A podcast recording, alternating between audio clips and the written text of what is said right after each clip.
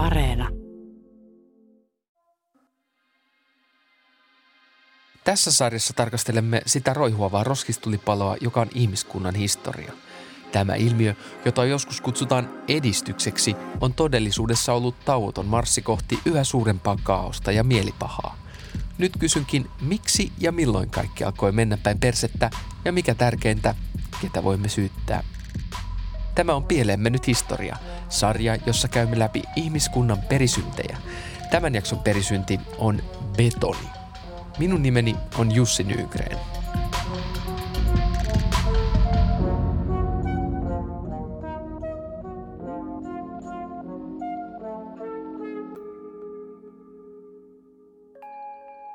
Betonin ympäristövaikutukset on pakottanut miettimään, että onko tässä betonin rakentamisessa ainakaan suuressa mittakaavassa oikeasti mitään järkeä. Betoni on modernin maailman kiviset kasvot. Tällä yhdellä materiaalilla on ollut valtava vaikutus elämäntapaamme. Se symbolisoi ihmisen voittoa luonnosta. Se on luotettu ja vakaa materiaali, jolla on kuitenkin likainen elinkaari. Betonin valmistus on ihmiskunnan eniten energiaa ja luonnonvaroja vaativia teollisuuden aloja. Ja betonia tuotetaan tällä hetkellä enemmän kuin koskaan, miljoonia tonneja joka päivä. Ja vaikka betonin pitäisi olla ikuista, samalla puretaan kovaa vauhtia betonielementtirakennuksia uusien tieltä. Miten betonista tuli kaikkein käytetyin rakennusmateriaali ja pitäisikö betonikauden tulla jo päätökseensä? Historian opettaja ja mökkirakentaja Lasse Hongisto tuntee betonin jo antiikin ajoista alkavaa historiaa, mutta hänellä on myös käytännön kokemusta betonista. Kyllä, mulla on siis todellakin rakkaussuhde betoniin.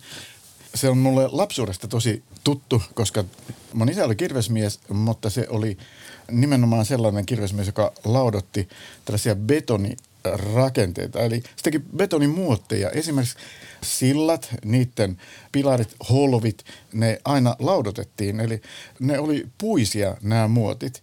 Ja tietenkin ne tuli sitten raudotettaviksi joko ennen tai jälkeen. Sinne laitettiin todella paljon rautaa ja sitten vaan soitettiin betonikeskukseen. Sinne tuotiin tätä modernia Portlandin sementtiä, joka valetaan siis hyvin juoksevana kurana. Ja sitten ruiskutetaan sinne sitä kuraa, eli betonia, valtavat määrät, ja sitten se kovettuu ja sitten saadaan haluttuja muotoja. Esimerkiksi vaikka siltaan saadaan sitten ne juuri kantavat rakenteet betonista. Ja sitten tietenkin, koska mä olen innokas mökkirakentaja, niin sitten mä olen valannut siellä kaikki mökin perustat, anturat, jossa betoni on loistava. Se ottaa sen rakennuksen painon. Ja sitä betoni kestää vaikka kuinka paljon. Kyllä. Ja sitten mä käytin toista ominaisuutta, eli se, joka roomalaisillakin oli käytössä. Eli betonia voi valaa veden alle. Mä laiturin arkun valoin sitten betonista niin veden alle ja hyvin se toimi. Roomalaisten satamalaitteita teki betonista, koska Roomahan oli täysin riippuvainen merenkulusta, viljasta, niin se tarvitsi suojaisat tällaiset satamat, jossa oli aallonmurtajia ja ne tehtiin sitten suolavettä kestävästä betonista. Betoni on tekokiveä, jota ei sellaisenaan luonnosta löydy. Sen valmistamiseen tarvitaan hiekkaa, sementtiä ja vettä. Sementti liimaa hiekanjyväset yhteen. Sementti koostuu yleensä kalkkikivestä, kipsistä ja savesta. Vesi pitää seoksen juoksevana, kunnes rakenne on valettu. Sitten vesi haihtuu tai sitoutuu betoniin. Betonin taika on kiteissä, joita sementin mineraalit muodostavat sitomaan hiekanjyviä. Nämä eri suuntiin muodostuvat kiteet sietävät valtavan määrän painetta ja estävät halkeamien muodostumisen. Roomalaiset olivat betonin mestareita. He käyttivät sementtinä kalkkikiveä ja Vesuviuksen tulivuoren tuhkaa. Betonin kestävyydestä todistaa 2000 vuotta Rooman keskustassa seissyt Pantheonin temppeli. Sen 40 metriä korkea kupoli on betonia. Tällainen valtava sisätila, jota eivät katkaise pylväät tai kaaret, ei olisi ollut mahdollinen ilman betonia. Siinä kupolissa se sisäpintahan on betonia ja joo. Jos siitä katsoo, niin siinä näkyy sellaiset kasettikevennykset, koska ei kannattanut niin paljon laittaa materiaalia, koska kyllä se kestää kyllä ja siksi sitä on otettu pois, sitä on kevennetty ja siksi se näyttää niin ihanalta sieltä alhaalta päin. Siinä on 7 metrin aukko, joka on siis tällainen ilma-aukko, sieltä ilma ja valo virtaa ja betoni on tietenkin se avainsana, mutta kyllähän siinä käytettiin myös tiiliä ja kyllähän siinä käytettiin myös kiveä. Eli siihen tehtiin ikään kuin kumaruksena nimenomaan kreikkalaisille, niin tehtiin sisäänkäynti, joka sinällään on valtavan massiivinen ja jossa on valtavan isot kivipylväät. Mutta se hämää, se varsinainen upea paikka on se täysin avoin tila, se Pantheon. Ja se on niin Roomaa kuin vaan voi olla. Roomalaisilla oli vaikka kuinka paljon kaikenlaisia kansankokouksia, alkaen aina senaatin istunnosta Kuuriassa, mutta sitten niillä oli myös kaikenlaisia sotaväen kokouksia, niillä oli uskonnollisia kokouksia, sitten niillä oli paljon kaikenlaisia oikeusistuntoja ja tällaisia ikään kuin triplamaisia kauppakeskuksia, esimerkiksi vaikka Trajanuksen valtavan iso kauppakeskus niin Rooman foorumin vieressä. Eli ne käytti tällaisia sisätiloja, johon ihmiset voi kerääntyä. Ja siksi ne tarvitsi tällaisia kaari-holviratkaisuja ja sitten kupoliratkaisuja. Ja näitä sitten liittyy betoni. Eli sitä käytettiin oikeastaan niin kuin täyteaineena. Tiili oli se ehkä kaikista yleisin matsku ja sillä tehtiin näitä holvia, mutta sitten sisälle laitettiin aina betonia, joka kovetti. Se roomalaisten betoni oli todella hyvä rakennemateriaali ja siksi esimerkiksi tekniikan historiassa niin tavallaan hahmottuukin betonin roomalainen aikakausi ja betoniantiikki. Tai musta se olisi hyvä nimi, koska se kertoisi tästä ajanjaksosta paremmin kuin vaikka joku sana hellenismi, joka liittyy tavallaan tällaiseen kreikkalaisen ja idän kulttuurin synteesiin, joka varsinaisesti oikeastaan sano esimerkiksi oppilaille yhtään mitään. Mutta betonin aikakausi ja betonin laaja käyttö, niin sepä sanoiskin. Ja siksi mielelläni muuttaisin oikeastaan koko Rooman historian niin rakentamisen, kunnallistekniikan ja sitten betonin aikakaudeksi.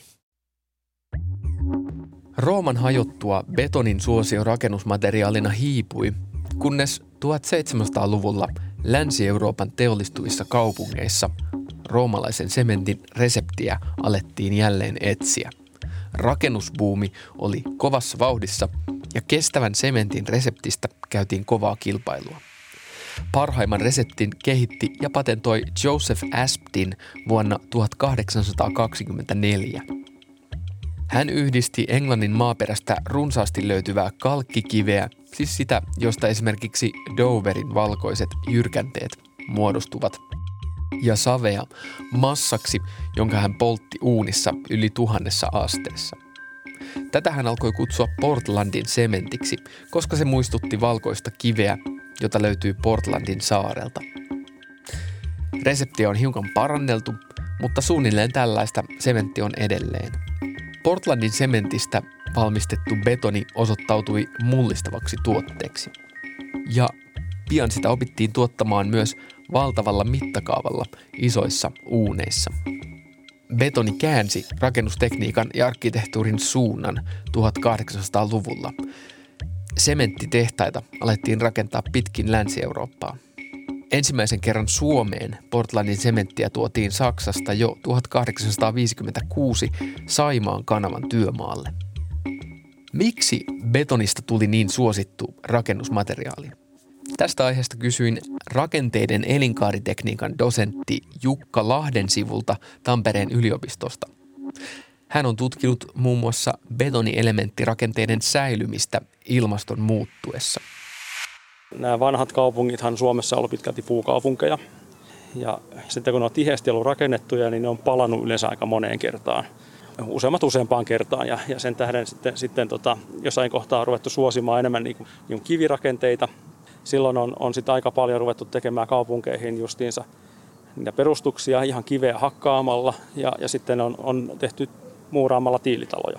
Mutta sehän on äärimmäisen käsityövaltaista ja hidasta ja se kiven hakkaaminen varsinkin sen aikaisilla laitteilla, niin se ei ollut kovin nopeata ja tehokasta, niin sitten kun silloin 1800-luvun puolivälissä on betoni keksitty, niin siitä on tullut aika nopeasti sellainen kiveä korvaava materiaali, koska sen työstäminen on ollut paljon helpompaa ja niitä perustusten tekeminen on ollut paljon yksinkertaisempaa kuin kiveä hakkaamalla ja siinä on saanut rakennusaikaa aika paljon pois. Tämä on niin kuin se tausta, miksi me ollaan tultu niin kuin kivirakentamisesta tavallaan niin kuin betonirakentamiseen ja sitä kautta sitten kun teollisuus on kehittynyt ja on tarvittu muita rakenteita ja tilaa ja siltoja ja näin poispäin, niin betoni on niin kuin vallannut sitten sieltä aika paljon niin kuin kiveltä, luonnonkiveltä alaa. Betonihan on äärimmäisen hyvä puristuslujuudelle, että se kestää puristamista tosi hyvin, mutta se on äärimmäisen hauras vedolle. Eli jos vetää betonirakennetta, niin se menee helpommin poikki, mutta puristaa sitä voi moninkertaisesti. Jossakin vaiheessa keksittiin, että no entäs jos sen laittaakin jotakin sellaista, joka kestäisi vetoa, ja teräshän kestää tunnetusti hyvin vetoa. Teräsrakenteita oli tehty jo paljon kauemmin. Se ei ole niin kuin sinällään uusi juttu ollut, niin joku keksi sitten yhdistää nämä kaksi asiaa, ja sen jälkeen oli syntynyt tämmöinen teräsbetonirakenne, eli betoni ottaa sen puristuksen ja teräs sen vedon, ja niillähän päästään sitten aika lailla pitkiin palkkeihin ja hoikkiin pilarirakenteisiin. Se mahdollisti sitten niin kuin myös talon rakentamisessa tämmöisiä pitkiä jännevälejä, kun ei oltu enää ihan siinä mittakaavassa, mitä puupalkit antoivat myöden, vaan pystyttiin tekemään vähän pidempiä jännevälejä, niin sitten se mahdollisti teollisuuslaitosten isommat sisätilat ja mahdollisti sinne isompia koneita ja tuotantolaitoksia, mutta myös asuinrakentamisessa niin saatiin isompia huoneita ja väliempiä tiloja. Betonin ekologinen jalanjälki on valtavan raskas ja iso. Betonin valmistus on tärkeimpiä yksittäisiä hiilidioksidin päästölähteitä, paljon suurempi kuin vaikkapa lentomatkailu. Etenkin sementin polttamisesta vapautuu hiilidioksidipäästöjä. Useimmiten lämpö sementin valmistamiseen saadaan kivihiilestä. Betonin ja kivihiilen historia kulkevatkin käsi kädessä. Ilman kivihiiltä ei oltaisi voitu tuottaa riittävää määrää betonia tämän modernin maailman rakentamiseen. Ja betonimylly pyörii tällä hetkellä ennätysvauhtia. Sitä tuotetaan miljardeja tonneja vuodessa. Erityisesti Kiinassa rakennetaan betonista sellaisella tahdilla, että sitä on hankala käsittää. On arvioitu, että Kiinassa rakennetaan joka kuukausi Suomen koko rakennuskannan määrä betonia.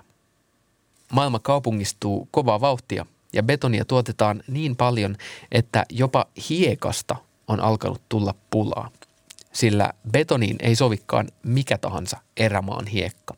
Betoniin tarvitaan sopivassa suhteessa tietynlaisia teräväreunaisia ja pyöreäreunaisia hiekanjyväsiä. Tosiaan se sementin valmistus on se energiaintensiivisin ja sehän tapahtuu kalkkikiveä louhimalla ja murskaamalla ja sitten sitä kalkkikivi poltetaan tämmöisessä sementtiuunissa. Ja siellä lämpötila on 1400 ja 1700 asteen välillä, eli siitä voi niin kuin äkkiä hoksata, että tässä on se energiaintensiivinen osuus. Ja paljonko sitten ja millä lailla se energia tuotetaan, niin se vaikuttaa aika oleellisesti sit siihen, mikä se sementin valmistuksen ympäristövaikutus on. Ja jos nyt globaalisti ajatellaan, niin eikö se on ihan reilu sanoa, että se tällä hetkellä aika pitkälti tehdään fossiilisilla polttoaineilla ja ehkä kivihiilelläkin aika pitkälti? Joo, maailmalla on tilanne ja Suomessakin ollut pitkään näin, että se taitaa olla globaaleista hiilidioksidipäästöistä niin siellä 4-8% välillä suurin piirtein. Että Kiinassa, missä paljon tehdään ja just nimenomaan fossiilisella polttoaineella, niin siellä se hiilidioksidipäästö on suuri. Tuohon ehkä ihan hyvä pysähtyä hetkeksi, koska sä sanoit, että globaalisti 4-8%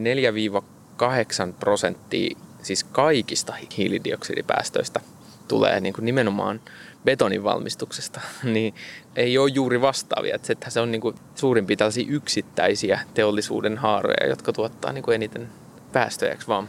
Se on joo näin, että tavallaan onhan meillä paljon muitakin materiaaleja, joka on hyvin energiaintensiivisiä, esimerkiksi teräksen valmistus, mutta sitten taas toisaalta kun betonia tarvitaan ja sitä käytetään rakennusmateriaalina ihan toisissa määrissä, niin se nostaa sen tähden sen sementin valmistuksen niin korkeaksi.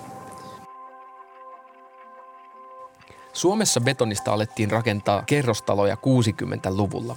Väestö kasvoi ja muutti vauhdilla kaupunkeihin. Tuolloin kehitettiin edelleen käytössä oleva BES-betonielementtijärjestelmä. Betoni valletaan tehtaissa valmiiksi palikoiksi ja kootaan työmaalla. Näistä palikoista on rakennettu koko kaupunkiympäristömme ja se on samanlainen kuin kaikkialla muuallakin maailmassa.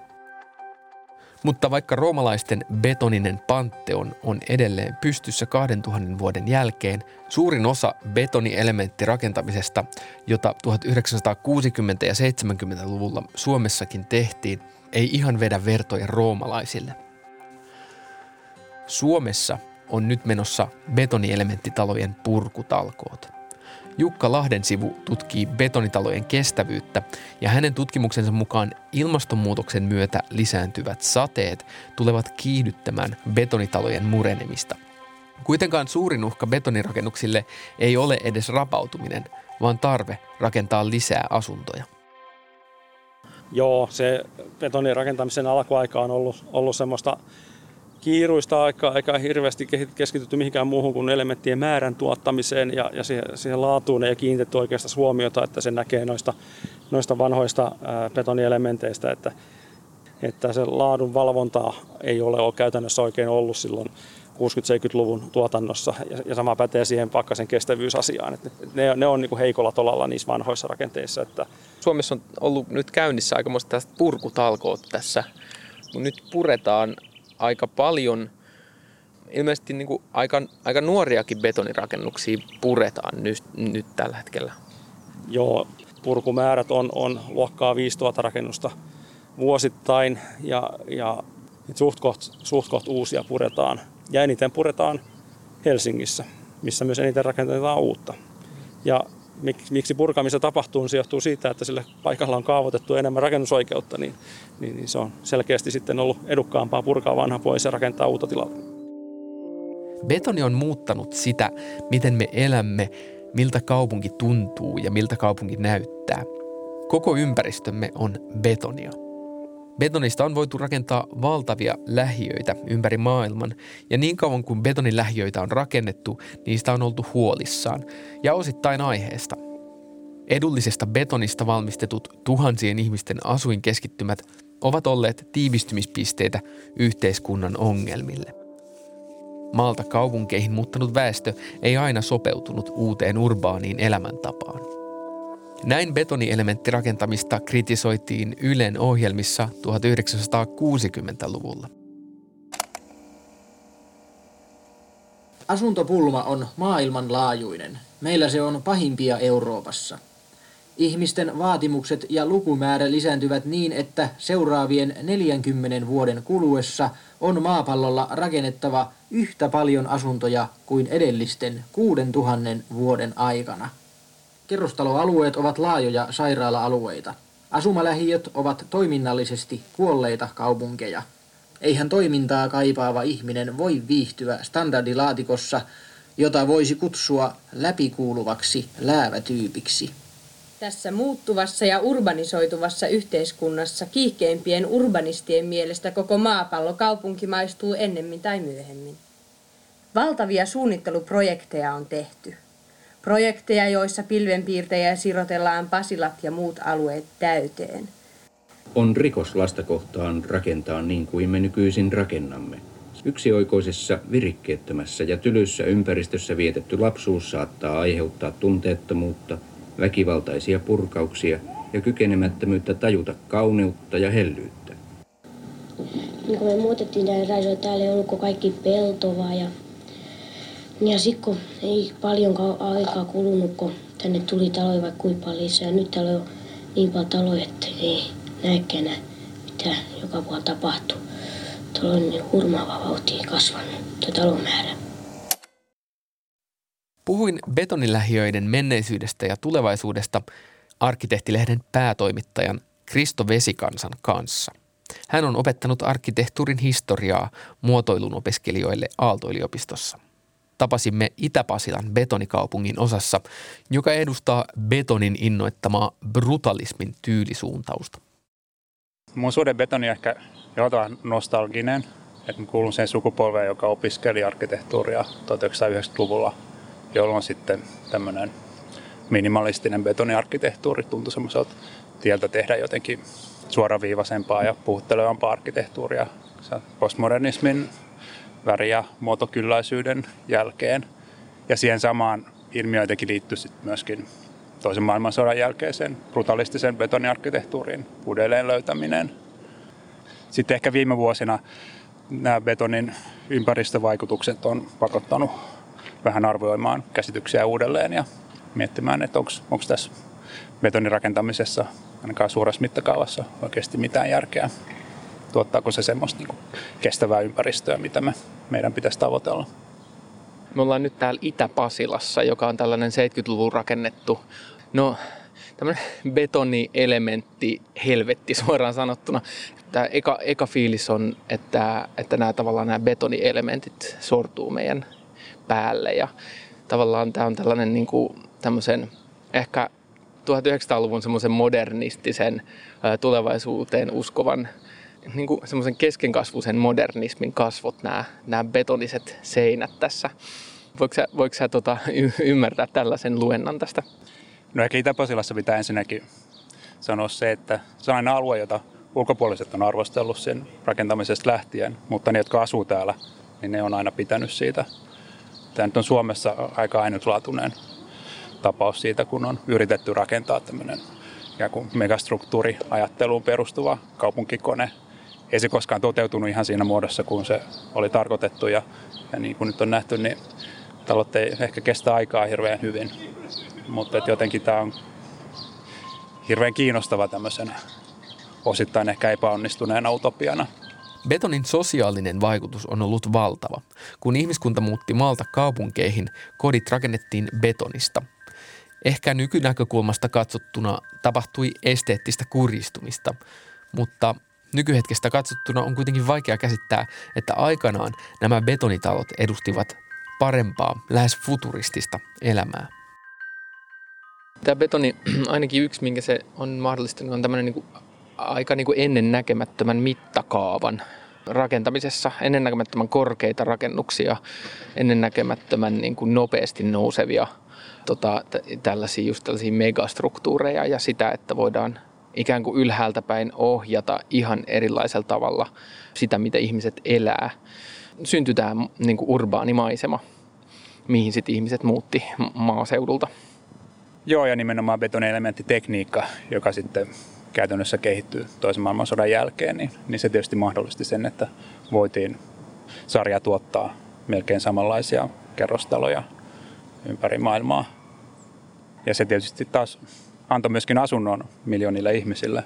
Et se on sellainen asia, jota ei pidä unohtaa, vaikka ne ehkä lähiöt nykyään saattaa näyttää aika ankeilta paikoilta.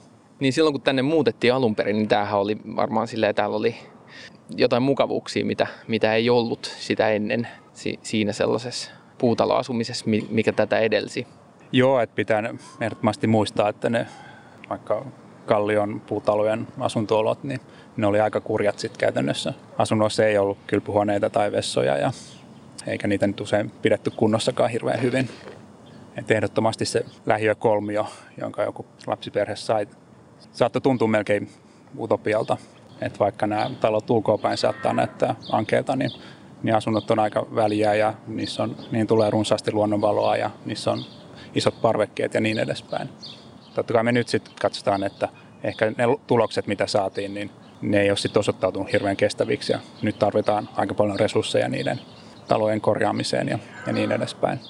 Silloin ei ehkä ajateltu riittävän pitkällä tähtäimellä, minkälaista ympäristöä sitten luodaan tuleville sukupolville.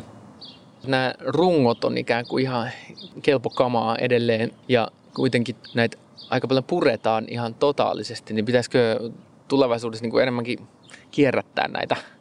Tai ennen kaikkea pitäisi säilyttää kaikki, mitkä nyt jotenkin voidaan käyttää jossain käyttötarkoituksessa.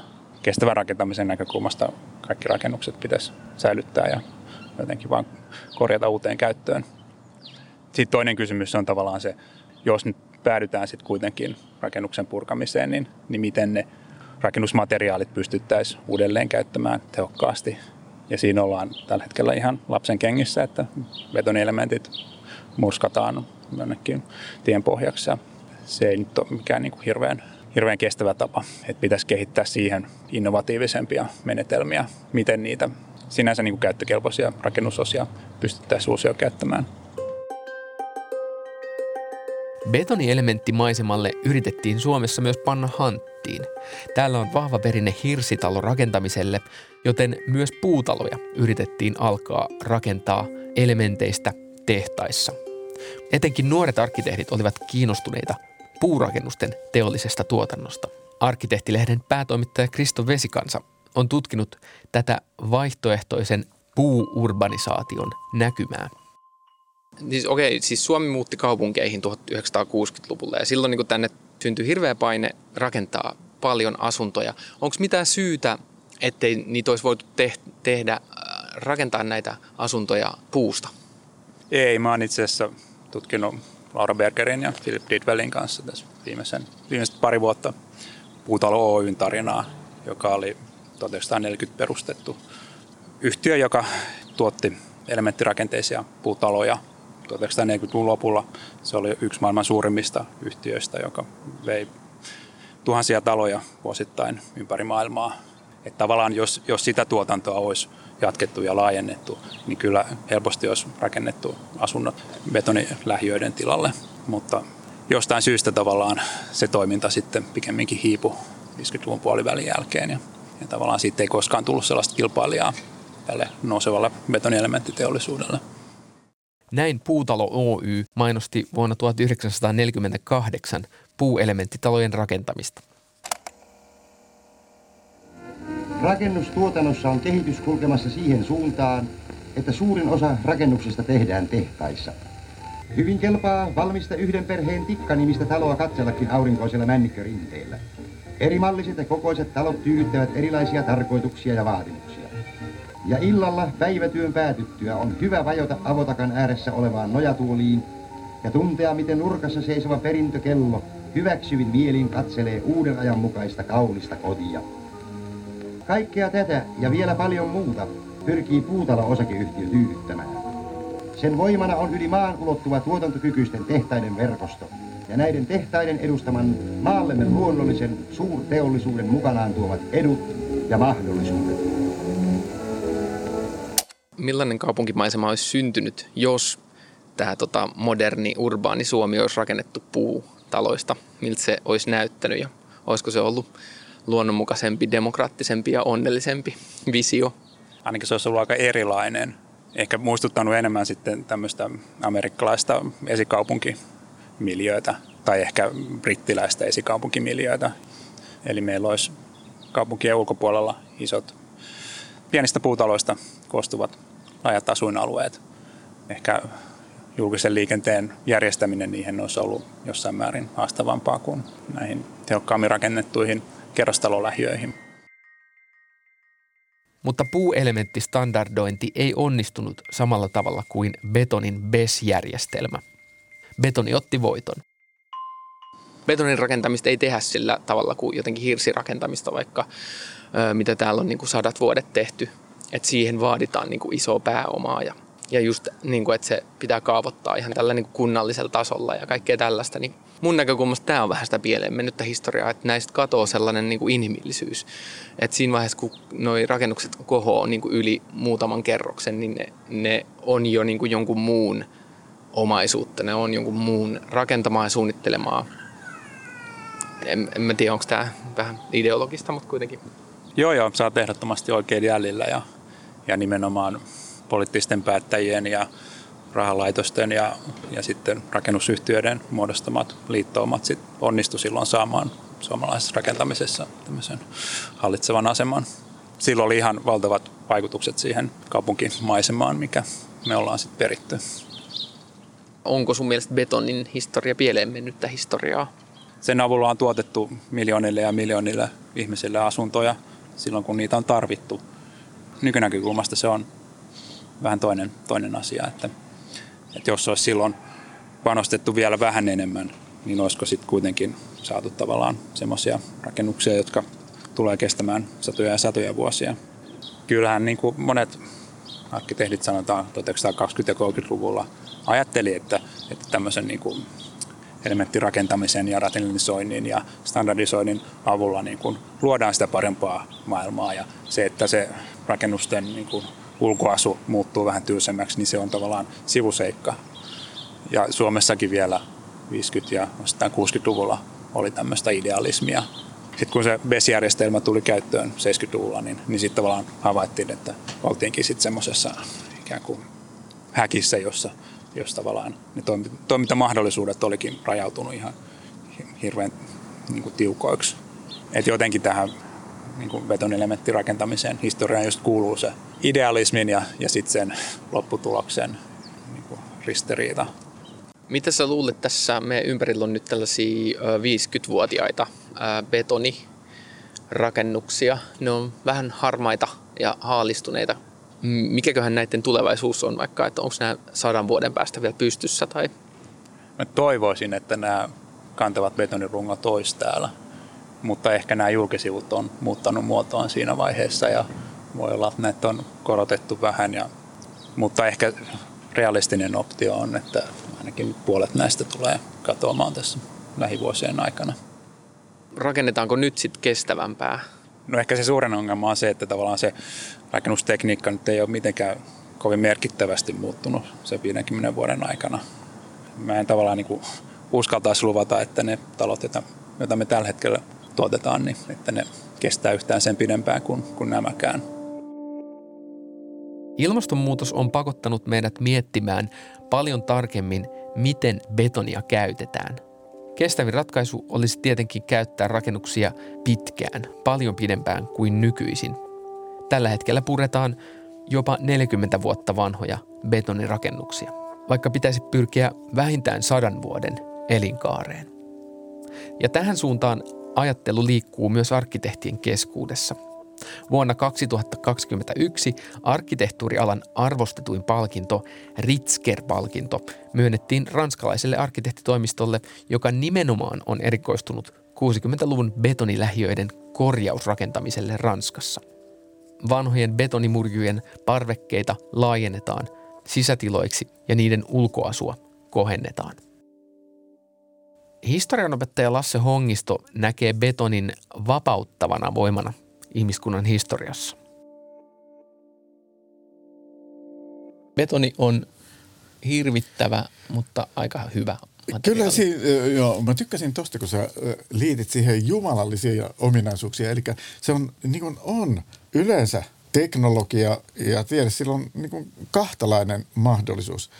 Eli se voi niin kuin olla valtava tuhoja tai sitten oikein käytettynä, niin sit se on tavallaan jumalainen voima, koska me voidaan niin suunnitella sellaisia betonirakenteita, jotka on valtavan ilmavia, keveitä, funktionaalisia. Kun me saatiin betoni ja sitten saatiin raudotettu betoni, sitten saatiin vielä esijännitetty betoni, joka nämä raudat, niihin annetaan päinvastaista ikään kuin jännitettä, mikä se rasitus tulee olemaan, niin me pystytään tekemään merkittävän hoikkia rakenteita ja sitten pystytään tekemään hyvin erilaisia muotoja, mitä aikaisemmin.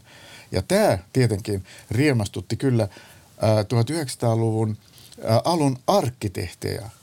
Se, mikä nyt sitten 20-luvulla Saksassa, Italiassa modernismina sitten koettiin, se sellainen porvarillisuus, sekin haluttiin putsata, antaa kauniin, puhtaan kielen puhua. Eli kyllä se puhdisti aika paljon kyllä, että me, jotka sanotaan, että nämä uudet asuinalueet on jotenkin tylsiä. Mä asun Malmin kartanossa ja mä asun kerrostalossa. Meillä on kiva asunto siellä, se on valtavan funktionaalinen, se toimii tosi hyvin.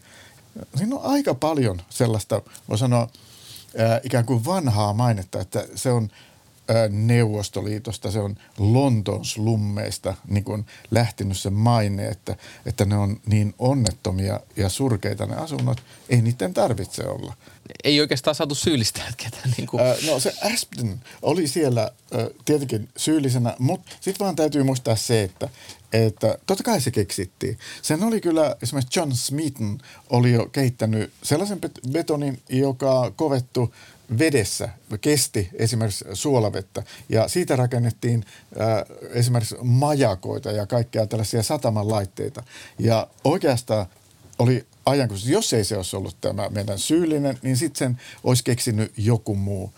Tämä betonin ikään kuin keksiminen, että se siitä kalkkikivestä, jota Englannissa oli valtavasti, jota oli jo käytetty rakentamiseen vaikka kuinka paljon, niin että se siitä jauhetaan ja poltetaan, niin mä luulen, että säkin olisit ja mäkin olisin keksinyt sen, koska sitä tarvittiin nyt sitä betonia niin paljon. Eli kun mä katsoin sitten esimerkiksi, kuka keksi sen, että se raudotetaan, niin sitten se ei nimi ollutkaan enää kovin tärkeä. Se oli joku ranskalainen, joka alkoi ujuttaa rautaa sisään sinne ja sitten 1880 se oli jo yleisessä käytössä. Ja tästä betonista oli siis se patentti, mutta en mä niistä raudottamisesta enkä esijännittämisestä tiennyt. Raudottamisesta oli patenttia. Se oli oliko? Joo, se oli varmaan ranskalainen tällainen, se teki betonista, se teki näitä puutarharuukkuja. Ja kun ne oli joko liian painavia tai sitten ne oli liian herkkiä, niin kuin menemään rikki, jos ne oli ohuita, niin sitten se keksi laittaa sinne sellaisen teräsverkon sisään. Kyllä. Ja sitten tämän se patentoi ja ne oli sitten ohuita ja kestäviä. Kyllä. Tätä ranskalaista kaunosielua syyttäisi tästä, koska se kukkia vaan halusi tehdä ja sitten se niin. Keksi. Sitten meillä on kolmerotkon patoni. Joo, kyllä. Tällaisen helvetillisen keksinyt. Otetaanpa selville sitä. Voi ehkä vähän syyttää sitten tästä tätä ranskalaista kaunosielua.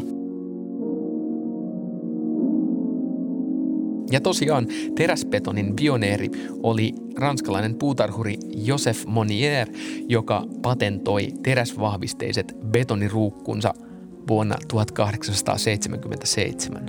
Tästä yksinkertaisesta keksinnöstä on nyt rakennettu koko meidän ympäröivä todellisuutemme. Mutta nyt tietoisuus betonin ympäristövaikutuksista pakottaa meidät kyseenalaistamaan, onko betoni se materiaali, mistä tulevaisuudessakin rakennetaan.